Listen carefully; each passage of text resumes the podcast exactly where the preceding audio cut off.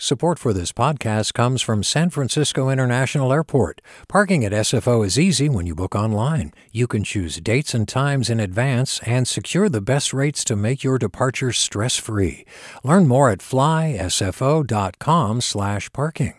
Support for KQED podcasts comes from Star One Credit Union, now offering real-time money movement with Instant Pay. Make transfers and payments instantly between financial institutions, online or through Star One's mobile app. Star One Credit Union, in your best interest. From KQED. Good morning. This is the California Report. I'm Saul Gonzalez in Los Angeles. On Friday, Governor Gavin Newsom took a big step to ban fracking in California. That's the type of oil extraction that environmental activists have pushed to end for decades because of such dangers as the contamination of groundwater. With more, here's KQED climate reporter Ezra David Romero. Hydraulic fracturing or fracking is the process of injecting a high pressure cocktail of water, chemicals, and sand into the ground to establish an oil well. Newsom's order does two things. It would ban new fracking permits by 2024. Secondly, he's asking the California Air Resources Board to find ways to phase out oil extraction across the state by no later than 2045. Deborah Sivas is an attorney with the Stanford Environmental Law Clinic. I'm glad to see the governor moving along instead of kind of passing the buck to the legislature. But it doesn't go all that far, partly because fracking's not a huge piece of the puzzle here. Even though fracking makes up only about 2% of all oil extraction in the state, parts of the oil industry said they will fight the mandate. For the California Report, I'm Ezra David Romero. The oil industry says the ban will hurt the state economically and cost thousands of jobs. And let's stay on energy. An official with the state's Public Utilities Commission has ruled that SoCal Gas wrongly used money from ratepayers to lobby against energy efficiency standards. The ruling also found the utility used customer money to fight proposals aimed at limiting the use of natural gas in buildings. Mark Chediak from Bloomberg News has been following the story. SoCal Gas would have to refund customer money that was used for this lobbying effort and they are also prohibiting SoCal Gas from doing this kind of activity in the future. But the CPUC failed to impose fines on the utility, and that's left environmental and watchdog groups blasting the decision. They've called for regulators to fine SoCal Gas more than $250 million to prevent it from doing the same thing in the future. A spokesperson for SoCal Gas tells Bloomberg News they, quote, appreciate the finding that no violations, fines, or penalties are warranted. The decision now goes to the five commissioners at the CPUC for final review. With the deadline for validating signatures fast approaching, Governor Newsom will almost surely face a recall election later this year. And there are several Republican candidates lined up looking to replace him, the latest being reality star and former Olympian Caitlyn Jenner. Former San Diego Mayor Kevin Faulconer and businessman John Cox have also thrown their hats into the ring. KQED politics editor Scott Shafer reports on some hard lessons Democrats learned when Governor Gray Davis faced a recall 18 years years ago and was ousted from office. In July of 2003, California's top election official Kevin Shelley made a somber announcement. As California's Secretary of State, it is my duty today to certify the first recall election of a governor in California history. In California, there are two questions on a recall ballot. The first, should the governor be recalled, yes or no? And second, if the governor is recalled, who should the new governor be? Waiting in the wings that year, one candidate towered over the rest. I'm going to run for governor of the state of California. On The Tonight Show with Jay Leno, action movie star Arnold Schwarzenegger announced he was in. Republican operative Sean Walsh was there. It was just a perfect Hollywood type of campaign event that happens once in a generation, and he was the right person at the right time to capitalize on it. Then, like now, one question loomed large for Democrats who opposed the recall. Should a prominent Democrat get into the race as a backup in case Davis is recalled? You know, just to make sure a Democrat wasn't replaced with a Republican. Cruz Bustamante was the Democratic lieutenant governor at the time. At first, Bustamante said he would not run in the recall.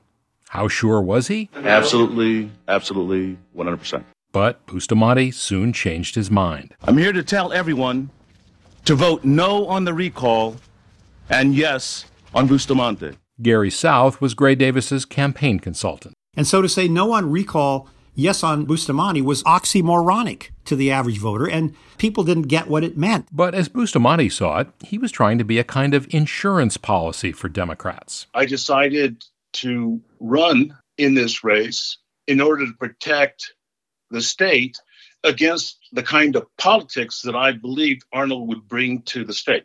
While some Democrats fumed when Bustamante got in, GOP consultant Sean Walsh says Team Schwarzenegger had a very different reaction. High fives, low fives, toasts, tequila shots, rum raisin ice cream. It was a party all the way around if you were a Republican. At the time, Gray Davis was enormously unpopular, with approval ratings in the 20s. So beating the recall was always going to be a tough climb. But South says by jumping in, Bustamante caused even more problems for Davis. For one, it upended the message that the recall was a Republican plot. And some voters saw it as a way to replace the disliked Davis with the first Latino governor. So Arnold was clearly our biggest problem, but Bustamante was a close second. Bustamante, a Central Valley Democrat, had a hard time raising money and was no match for the star power of Schwarzenegger. I knew what the consequences would be. If I lost, it may shorten my career. And I made the decision to run despite that. Looking back, Bustamante says his decision to run was selfless. I was taking one for the team. But the team sure didn't appreciate it. Not only was Davis recalled, but Bustamante finished with 31% of the vote, far behind the winner. Thank you very much to all the people of California for giving me the great trust. Three years after that, Bustamante, who was still lieutenant governor, ran for state insurance commissioner, losing to a novice Republican, making him the last incumbent Democrat to lose a statewide election. I have no regrets. So whatever came after that isn't good or bad, it just is. I'm very at peace with all of that. With another recall heading for the ballot, Newsom's advisors are circling the wagons to make sure no other Democrat jumps in but at least one is rumored to be thinking about it former Los Angeles Mayor Antonio Villaraigosa. For the California Report, I'm Scott Shafer. A young correctional officer. He said it was the most dangerous prison in California. Forced to make a choice fulfill his oath or back his fellow officers. Recognize the badge of my office. I'm Sukey Lewis from KQED Podcasts comes On Our Watch Season 2, New Folsom a story about who gets hurt when the system that promises to keep us safe is bent on protecting itself. Find it wherever you listen to podcasts. Hi, I'm Tyler Foggett. Join me and my colleagues as we go beyond the headlines and deepen your understanding of the forces shaping our world today on The Political Scene, a newly updated podcast from The New Yorker. With episodes three times each week, the political scene accesses the sharpest minds in politics for insight and analysis about everything, from abortion rights to the war in Ukraine. Make sure you're following the political scene, available now wherever you get your podcasts. Over the weekend, California's Armenian American community celebrated President Biden's decision to officially recognize the genocide of about a million and a half Armenians by Ottoman Turks between the years 1915 and 1918. It's something that many American presidents have pledged to do, but then retreated from because of Turkey's strategic importance to the U.S. A large Armenian American rally was held on Hollywood Boulevard on Saturday, which was Armenian Genocide Remembrance Day. We have been struggling for justice, not just for decades, but for over a century. At the rally, the California Report spoke to Maria Nagapechian, who came with her young son and daughter. She was elated with President Biden's declaration. First and foremost, I think it's a very proud moment to acknowledge the fact that finally, once and for all, our nation could be recognized with the horror we have lived through for the 106 years of yelling, screaming, but yet nobody heard our voice. But we are still proud, and it is still a historical moment for us to stand amongst everyone else to be able to speak of the genocide and proudly say, America has accepted. Being an Armenian American, I am extremely proud of this moment. However, many Armenian Americans we spoke with, like Mike Novosardian, hope that U.S. genocide recognition will be followed at some point by Turkey's acknowledgement of the massacres and the payment of reparations. My ancestors were wiped out. There's families that don't exist anymore because of this. To you, the need to do this Yeah, far this earlier should- was obvious. Obviously, I mean, and the fact is that everybody knows about it. American journalists were back then in 1915 who have reported on this. You know, there's there's documents, there, there's pictures. I mean, you can't deny the truth, right? But for political ties, it has been denied. The Consul General of Turkey in Los Angeles quickly took issue with President Biden's announcement, saying in a statement, Turkey vehemently rejects the statement by the president, which lacks scholarly and legal basis. This will hurt our bilateral relations and undermine dialogue efforts for peace and stability in the region. LA County has the largest Armenian community outside of Armenia itself. Last night's Academy Awards was held at LA's Union Station, which is only a few short blocks away from Skid Row. Hey, clone. This area on the east side of downtown LA, covering about 50 city blocks, has long been the epicenter of California's homelessness crisis, where thousands of people, many of whom are grappling with extreme mental health and addiction problems, live in squalid conditions, sometimes for years at a time. Now, a federal judge has issued a landmark ruling. He wants local authorities to move Skid Row's homeless off the streets and into shelters, and the judge wants it done by October. Plenty of people are weighing in for and against the ruling, including the city and county of Los Angeles, which have announced they'll appeal, arguing the ruling goes beyond the judge's authority and steps on current strategies to get the homeless housed. But what do the actual residents of Skid Row think about the plan and the realities of getting the homeless off the streets?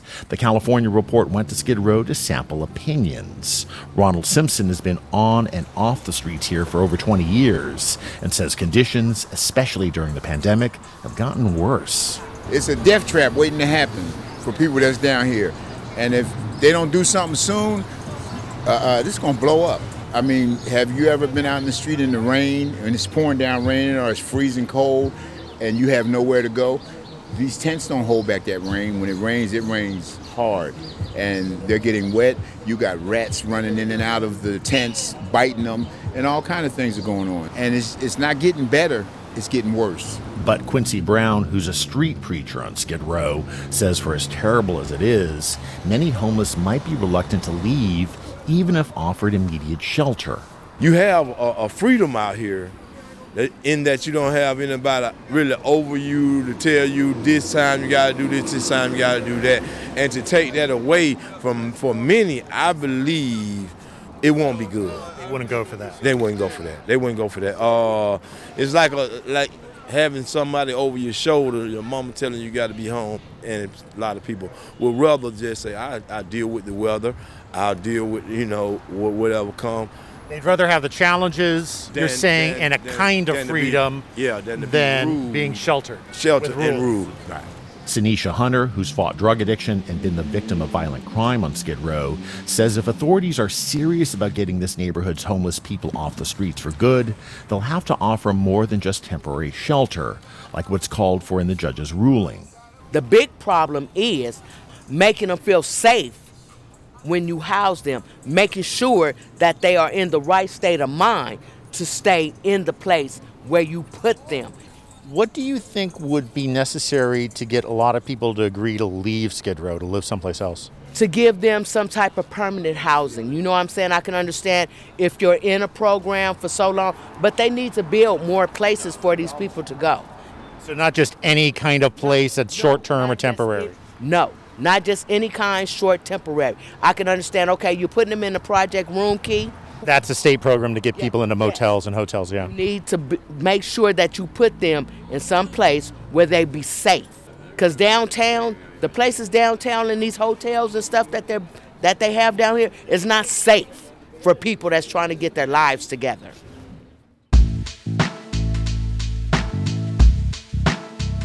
And that is the California Report for Monday, April 26th. We're a production of KQED Public Radio. I'm Saul Gonzalez. Have a great day.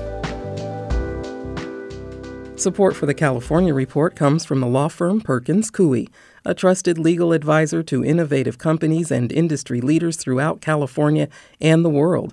Learn more at perkinscoie.com. Eric and Wendy Schmidt.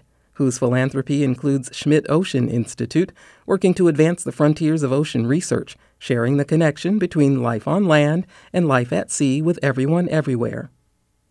Stanford Medicine, protecting your health and providing dependable care with safe in-person appointments and video visits. stanfordhealthcare.org slash adapting care.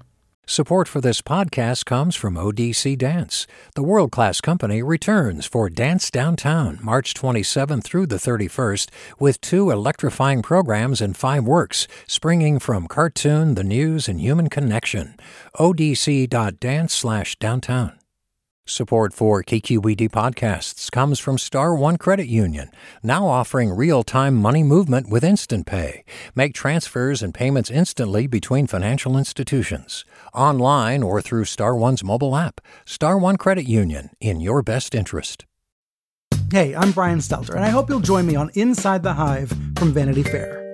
Every Thursday, I'm getting the inside take from the best reporters in the country on what figures like Elon Musk, Donald Trump, Kevin McCarthy, and Marjorie Taylor Greene are doing. I think she wants to make things happen. She wants to get legislation passed. She made clear to me that she wants to have a president who upholds Christian values. She embraces the term Christian nationalist. That's Inside the Hive from Vanity Fair, available wherever you get your podcasts.